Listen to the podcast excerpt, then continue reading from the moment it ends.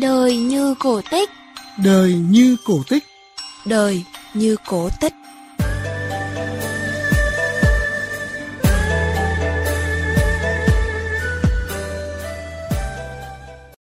Thưa quý vị và các bạn, một cô gái khiếm thị đã giành học bổng chấp cánh ước mơ của trường đại học hàng đầu nước Úc, có cơ sở tại Việt Nam, trường đại học RMIT. Đó là Dương Bùi Khánh Linh, sinh năm 2001 tại thành phố Hồ Chí Minh. Hành trình đến với trường đại học quốc tế của Khánh Linh như thế nào? Chúng tôi sẽ kể với thính giả trong chương trình ngày hôm nay. Ngày 25 tháng 8 năm 2022, một ngày thật đẹp của Khánh Linh. Tiếng thông báo thư điện tử vang lên tinh tinh trên máy điện thoại của Linh.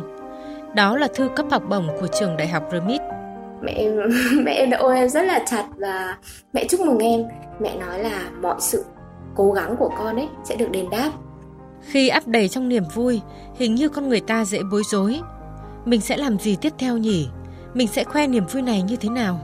Linh liền bấm số gọi cho thầy giáo cấp 2 của mình, thầy Phạm Đề Thám, giáo viên dạy địa trường Nguyễn Đình Chiểu. Thầy cũng không bất ngờ về việc này.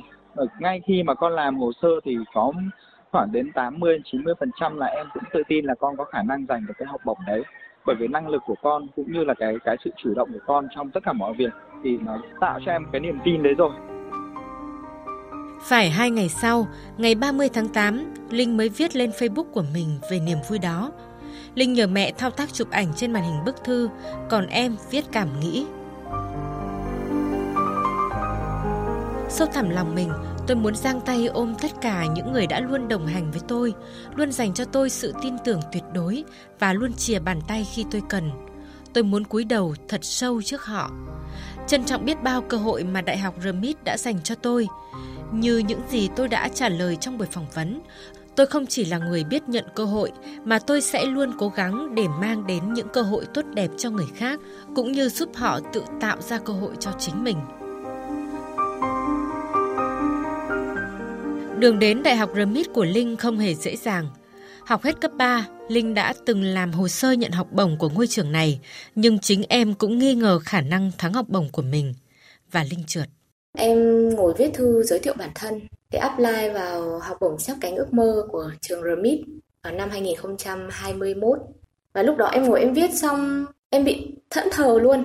Đó là không hiểu sao mình có thể giới thiệu về mọi người rất nhiều điều nhưng mà viết một cái lá thư giới thiệu bản thân mình đơn giản thôi, có 500 từ thôi. Mình lại không biết nên viết cái gì, không biết bắt đầu từ đâu. Và đó là lúc mà em nhận ra rằng là mình chưa thực sự hiểu mình. Linh không thi vào trường đại học nào nữa. Linh lựa chọn gap year, tức nghỉ 12 tháng để trải nghiệm. Với người mù thì trải nghiệm gì cơ chứ? Nếu không đi học thì đi làm, mà cơ hội đi làm đâu dễ như người sáng mắt. Linh không có sức khỏe để đi làm tầm quất, Linh làm gia sư cho cả học sinh khiếm thị và học sinh sáng mắt. Năm ghép year của em ấy thì em có những trải nghiệm với rất nhiều công việc khác nhau. Có gia sư này, em thu âm sách này, em gỡ băng này.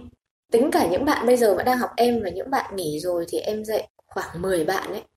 Một lý do nữa mà Linh chọn đi làm, đó là mẹ. Thầy giáo dạy môn địa lý cấp 2 còn tiết lộ thêm, cô học trò của mình còn bán hàng online để có thêm đồng ra đồng vào. Con lại chủ động là tìm theo hướng là phát triển bán hàng online để hỗ trợ mẹ. Với những người mắt sáng bình thường đôi khi cái đó vẫn là một cái gì đó nó khó khăn, nhưng con thì lại khác. Con chủ động và tiếp cận và hỗ trợ cùng mẹ những cái việc đấy, thì đấy là cái mà tôi thấy rằng là con luôn luôn tích cực trong mọi việc. 12 tháng đi làm, chăm mẹ ốm, chưa thể khẳng định cô bé ấy đã trưởng thành, nhưng chắc chắn Linh đã có thể kể về mình trong hồ sơ xin học bổng. Đúng như Linh viết trong dòng cảm nghĩ khi được nhận học bổng, đó là không chỉ biết nhận mà còn biết cho đi. Thời gian làm gia sư đã cho Linh thấy một khoảng trống trong giáo dục kỹ năng cho người trẻ, đặc biệt là trẻ khiếm thị. Thì trong khi mà em dạy học cho các bạn nhỏ ấy, thì có những kỹ năng cơ bản, ví dụ như là quản lý thời gian chẳng hạn, hoặc trong cuộc sống hàng ngày thôi.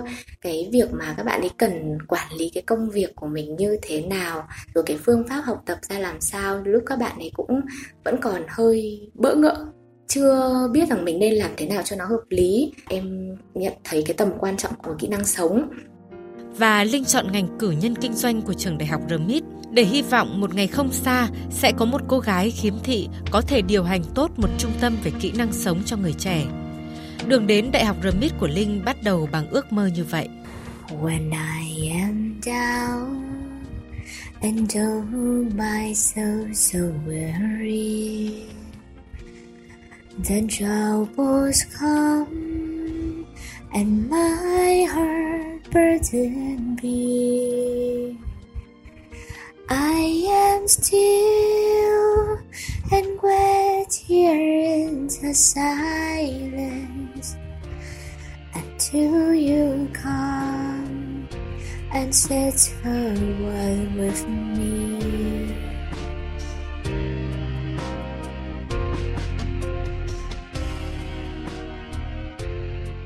Sự lạc quan của em thì không phải là bẩm sinh. Khi em đi học mẫu giáo, em có một cái nốt ruồi ở vai, không giống các bạn khác. Thì khi mà có một bạn phát hiện ra và nói với cả lớp là em có cái nốt ruồi ở vai như thế, em cảm thấy rất tủi thân. Thế em mới về em kể với mẹ em. Thì mẹ em mới hỏi em là thế sao con không hỏi các bạn ấy? Là thế đố các cậu có được cái nốt ruồi ở vai giống tớ đấy. Có nghĩa là cái góc nhìn của mẹ em nó hoàn toàn khác và phải nói rằng người đã giúp em thay đổi trở thành một người lạc quan ấy, đó là mẹ em. Linh có một tuổi thơ bôn ba theo mẹ từ Bắc vào Nam rồi lại từ Nam ra Bắc. Linh không phải là người khiếm thị bẩm sinh. Đến 4 tuổi, mắt em mới mờ dần rồi tắt ánh sáng. Căn bệnh lạ đến giờ vẫn chưa biết gọi tên bởi được vài năm mắt em lại sáng trở lại. Niềm vui chỉ dừng lại sau tiếng báo thức của năm học lớp 6. Việc đầu tiên em nói với mẹ em ấy là thôi mẹ đừng xin học cho con nữa vì con không nhìn thấy gì nữa rồi. Thực sự là sốc và em có buồn chứ. Mặc dù là mình đã chuẩn bị tinh thần trước rồi nhưng mà khi việc đó nó xảy đến thì nó cũng là một điều khá là tồi tệ khi nó lại còn vào ngay chính cái ngày mà mình đi tuyển sinh vào lớp 6 nữa. Hôm đó thay vì đi khai giảng, Linh lại ngồi trên giường, chẳng nhìn thấy mẹ đang im lặng hay đang mếu, chỉ nghe tiếng động bên tai để đoán mẹ vẫn ở bên. Em đã dành hết một ngày hôm đó để buồn.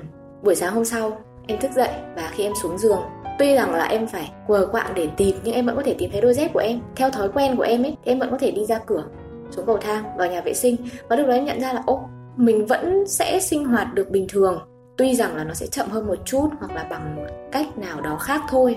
Sang ngày hôm sau em không cho phép mình buồn nữa mà mình sẽ phải chuẩn bị tất cả mọi thứ cho cuộc sống mới. Nó cũng là cái điều mà mẹ luôn luôn cố gắng để giúp em. Buồn hết một ngày, Linh và mẹ tiếp tục hành trình đi học. Linh thường được mẹ cho mặc áo trắng, mái tóc dài đen ngang thắt lưng, được tết hoặc buộc phía sau. Em hay ngồi bàn đầu để nghe giảng và ghi âm bài. Thầy Thám nhớ mãi hình ảnh cô học trò cặm cụi học hành, vậy mà gương mặt lúc nào cũng bình thản. con rất là chủ động Đấy, có những buổi trưa là con và thầy là cùng ngồi với nhau để học về Excel, học về Word và con chủ động con hỏi thì cái đấy là cái mà tôi ấn tượng rất tốt về con. Hỏi Linh có bao giờ em buồn không? Câu hỏi có 6 từ mà làm cô bé khựng lại 2 phút. theo quan điểm của em nha, thì sẽ không có ai có thể làm ai buồn được cả, bởi vì nỗi buồn là do tự mình ấy, do cái cách nhìn, cái cách suy nghĩ của mình với cái việc đó như thế nào thôi, chứ sẽ không ai có thể làm ai buồn được ấy Mẹ Linh lại trở bệnh và mất tiếng. Từ ngày đưa con gái vào thành phố Hồ Chí Minh nhập học trường đại học RMIT, hai mẹ con sống trong ngôi nhà trọ. Mẹ sẽ không phải đưa đón Linh đi học như ngày còn nhỏ nữa. Linh đã có thể đặt xe công nghệ, còn mẹ tập trung làm công việc tự do như giúp việc theo giờ, bán hàng ăn.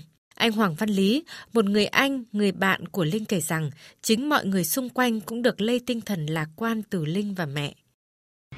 Đối với một bạn trẻ khiếm thị mà giành được học bổng rất là danh giá của trường đại học RMIT thì tôi cho rằng đấy là một cái niềm cảm hứng rất là lớn ờ, dành cho các bạn trẻ khiếm thị khác. Và các bạn ấy sẽ cảm nhận rằng là giờ đây cái cánh cổng của trường đại học ờ, không chỉ đã mở rộng ra với các bạn ấy mà các bạn ấy còn có cơ hội khẳng định bản thân trong nhiều lĩnh vực hơn. Vậy là ngày nào Linh cũng bận rộn từ việc học online đến việc dạy online cho học sinh ở Hà Nội. Linh khoe, thị lực của em giờ đã tốt hơn, em đã phân biệt được sáng tối, nhận biết có bóng người đi qua. Chỉ cần thế thôi cũng khiến cả mẹ và Linh hạnh phúc mỗi ngày.